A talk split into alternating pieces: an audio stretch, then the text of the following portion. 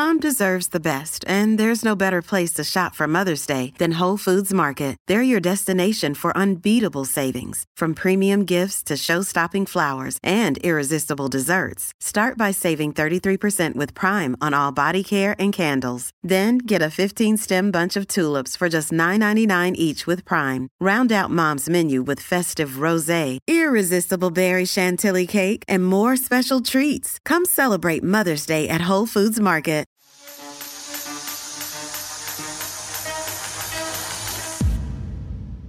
Welcome back to the Joshua Shaw audio experience. Firstly, thank you for giving me a bit of your attention. I'm honored you trusted me with it, and I promise to return the favor by giving you a ton of edutainment value back.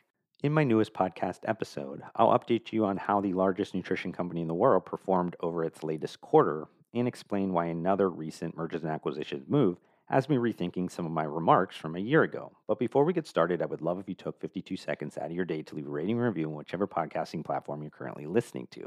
This helps me out immensely in terms of extending the reach of my podcast, but more importantly, allows me to make improvements based on your feedback. Thank you again. Now enjoy my newest podcast episode. Glanbia is certainly making that cheddar, figuratively and literally. But which GPN brand has been cutting the cheese lately? I'll get to that introductory statement a bit later in this content, but on May 4th of 2023, Glanbia updated the public markets by releasing its 2023 quarter one earnings report. I'll be utilizing that financial information along with the earnings call commentary and any relevant publicly disclosed information to obviously update you on the recent performance of Glanbia and specifically Glanbia Performance Nutrition, but also utilize everything to provide insights about the global sports and active nutrition markets.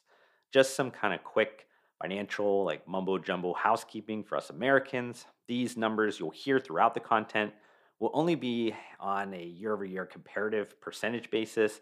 So you won't be hearing revenue numbers in this interim management statement release. And that's because Glanbia is not an American corporation and has different reporting standards for their public markets. Also, those year over year comparative percentages will be on a constant currency basis, which just means that currency fluctuations of the multinational company are stripped out for ease of comparisons. But enough of these formalities. Let's start with a quick update on the financial data. Wholly owned revenues were down 2.4% year over year. This comprised of pricing being up 3.5%, but volume being down 6.2%. Glanbia also had an additional positive 0.3% impact from acquisitions. For those that might not be too familiar, Glanbia is made up of two wholly owned divisions. Let's cover Glanbia Nutritionals quickly first because it's the division that I personally spend less time on, but don't let that indicate it isn't still extremely important to the overall business. Glanbia Nutritionals is made up of two subdivisions US Cheese and Nutritional Solutions. Revenue was down 5.3% year over year, coming from a volume decline of 5% and a pricing decline of 0.8%. This division also benefited from acquisitions in the comparatives of 0.5%. While most of that divisional revenue comes from the US cheese side, it's the nutritional solutions business that's higher margin and aligned within the value add better nutrition focus of Glanbia right now. Nutritional solutions unfortunately saw a large year over year decline driven by customer supply chain rebalancing. Now, moving on to Glanbia Performance Nutrition, which is made up of nutritional brands like Optimum Nutrition and SlimFast, among a handful of others. This division had revenue growth in the quarter of 4.6% year over year the finished goods branded portfolio continued to have strong pricing power in the market, with it being up 14.1%, but price elasticities of demand caused volume decline of 9.5%.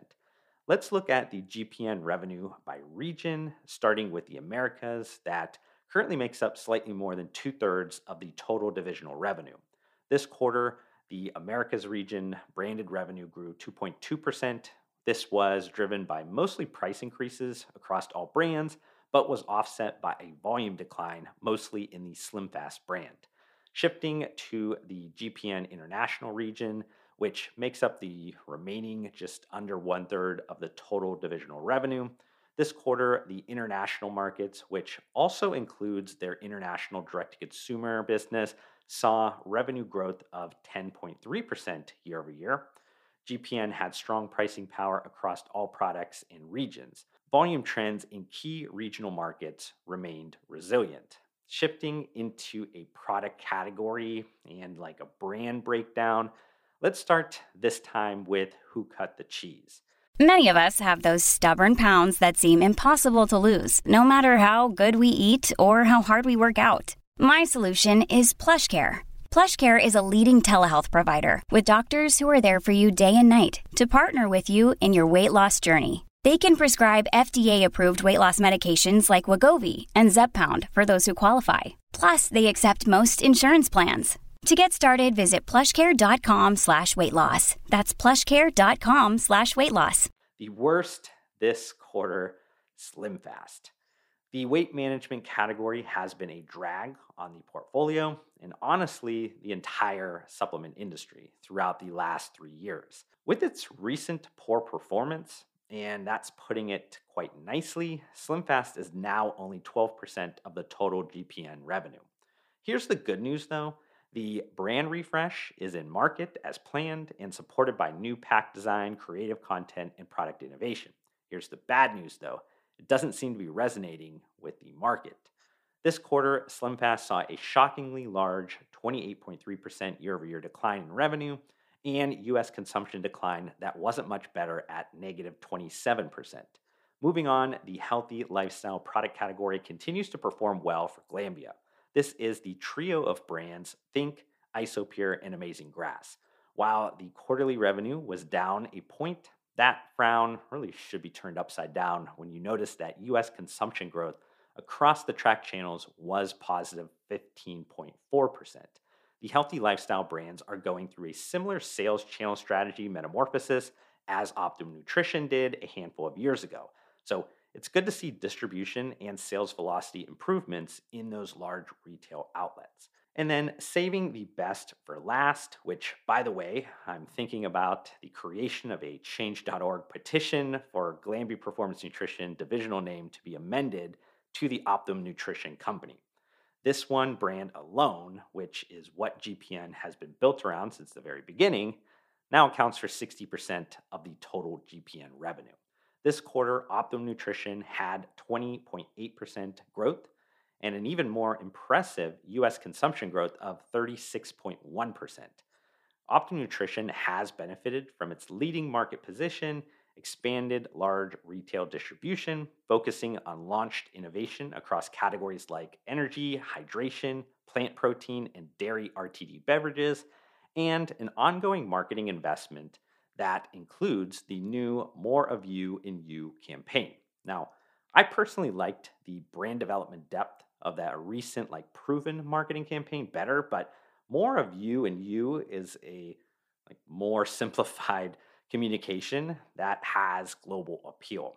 I think the new campaign that was launched in late January does a good job at attempting to bridge the gap between the sports performance legacy positioning and today's consumer demands of everyday performance. We will see how it pushes the needle, but either way, with the recent Optimum Nutrition growth numbers, what I referred to in this like last Glanbia quarterly content has now happened. So congrats to Optimum Nutrition becoming the most recent functional CPG brand to reach $1 billion in annualized revenue. But for this last part of the content, I wanted to talk through a recent like Glanbia mergers and acquisitions transaction and what that could or should signal from my perspective. About a week ago, Glanbia completed the sale of its share to Leprino Foods in a cheese joint venture it had shared together. This divestiture created just under $200 million for Glanbia. So the obvious next question is what should Glanbia do with that extra liquidity? Like the Irish accountants that they are, I say that lovingly, they upped their share buyback, which maybe is a good idea, but it still left them with substantial liquidity and about $750 million in unused debt facilities. I know I've talked about this a year ago, but it feels like Glanbia is at a bit of a crossroads right now. Path number one do nothing substantial from an outside perspective and just use excess liquidity to rebalance risk tolerance to increase marketing and or product innovation. While this is a prudent strategy and probably the one that Glanbia will choose, it just doesn't do it for me. Instead, path number 2 is add a large asset through mergers and acquisitions. I've kind of thrown out two compelling ones lately, THG, aka Myprotein, but you'd need to divest the beauty segment, and the other being the precision fermentation startup Perfect Day that would have all kinds of interesting future plays for Glanbia. And then path number three, Glanbia should start the corporate communications around a spinoff of its Glanbia Performance Nutrition division into a standalone company with a dual listing in the United States and Ireland. It's an interesting idea, right? I think Glanbia Nutritionals plus GPN brands should be more valuable together compared to the sum of its parts. Yet, I'm not sure Glanbia has ever really gotten aggressive enough in its business strategy to fully capture that. Either way, Glanbia has certainly become an increasingly fun behemoth to watch. I hope you've enjoyed this podcast episode. If you have any comments or questions about anything I discussed during it, open the podcast episode notes and click on any of my social media account links to reach out to me directly.